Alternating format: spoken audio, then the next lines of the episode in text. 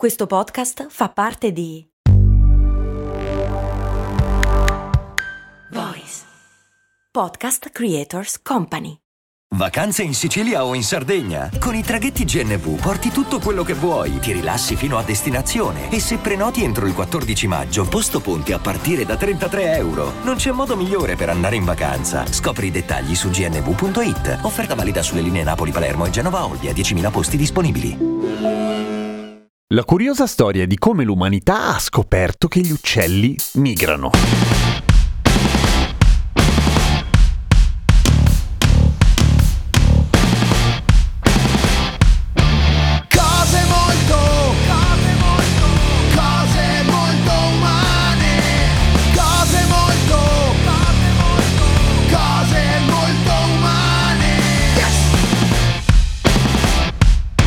Ciao, sono Giampiero Chester e questa è Cose Molto Umane, il podcast che ogni giorno, sette giorni su sette, ti insegna o ti racconta qualche cosa. Ora, non lo impariamo alle elementari, ma è probabile che a un certo punto, anche se nessuno ce l'avesse detto, avremmo notato che certi volatili a un certo punto dell'anno non ci sono più, cioè i piccioni restano sempre da queste parti e se abitate vicino al mare i gabbiani, anche quelli, chi li leva? Nessuno, mai. Ma ci sono un sacco di altre specie di uccelli che a un certo punto sembrano scomparire. Gli storni, le cicogne, le rondini, i rondoni e tutte quelle robe lì che ci assomigliano. Insomma, sono tantissimi, non faccio l'elenco, però gli uccelli migratori sono tantissimissimissimi. E alle elementari appunto impariamo che a un certo punto loro, esattamente come vorremmo fare noi, ma non possiamo perché dobbiamo lavorare, dobbiamo pagarci viaggi e tutte quelle cose lì, loro se ne vanno al caldo in inverno e chiamali scemi. Ma questa cosa non è sempre stata nota da parte dell'umanità, era nota però la loro assenza e quindi nella storia sono state formulate tantissime teorie che potevano dare una spiegazione di dove cazzo finissero gli uccelli.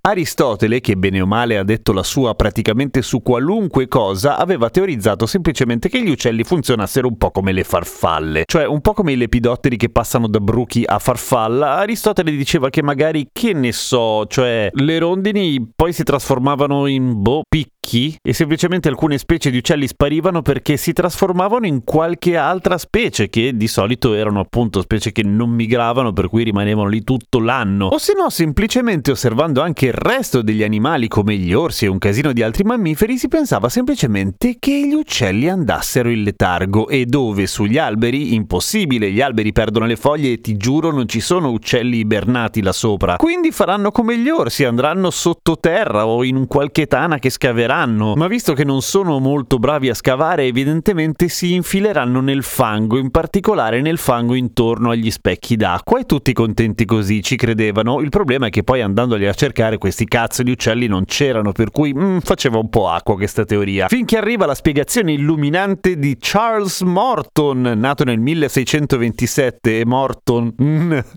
Telefonatissima, questa si vedeva arrivare dall'inizio della puntata. Vabbè, ma non, non resistevo. Morto nel 1698. Non un pirla, cioè era il vice rettore di Harvard, cioè uno che si suppone che fosse abbastanza ferrato su tutta una serie di temi, arrivò con la sua teoria. Gli uccelli andavano sulla Luna, con tanto di calcolo di quanto ci avrebbero messo gli uccelli tenendo conto della velocità media della distanza con la Luna, che era nota più o meno, per cui... E non sembrava tanto una cazzata. Cioè era molto bella, molto affascinante pensare che gli uccelli andavano sulla Luna, o forse gli uccelli addirittura venissero dalla Luna. Pensa che bello, erano tutti alieni gli uccelli. Ci fu anche qualche ornitologo che più avanti provò a immaginare il rasoio di Occam, cioè l'ipotesi più facile, quindi anche quella più probabile. Semplicemente, raga, ma se andassero al caldo e tutti, oh, coglione, ma no, ma vanno sulla luna, lo sanno tutti. Finché a un certo punto qualcuno se ne accorse, fino a che la logica prevalse, no, c'era bisogno della prova provata e la prova provata arrivò finalmente piuttosto tardi, nel 1882, cioè quando in realtà di teorie ne erano state fatte tante, una più strana dell'altra. Quando un fortunato o sfortunato, perché in realtà il suo nome non è noto, cacciatore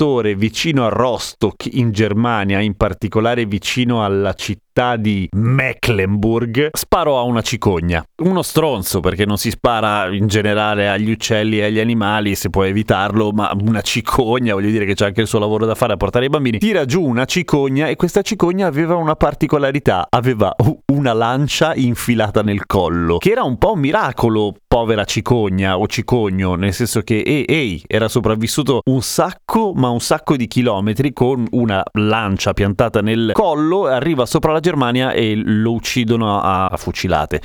Un po' uno sfigato, il povero cicogno che chiameremo Pippo e che darò per assunto fosse un cicogno perché mi fa più ridere pensare al nome cicogno che cicogna. Una volta atterrato il cicogno Pippo, a quel punto persino il cacciatore, che non era uno scienziato, disse mm, questa lancia sembra arrivare da molto lontano. Cosa ne pensate, cari naturalisti del Museo di Storia Naturale? E lo guardarono e dissero questa lancia è chiaramente dell'Africa subsahariana, per cui a meno che questo cicogno non trafficasse in manufatti tipici africani, questo cicogno effettivamente stava migrando e arriva proprio da là, cioè quello che geograficamente da questo punto del nord della Germania si può tranquillamente definire in culo ai lupi. E tutti dissero: oh, Pazzesco!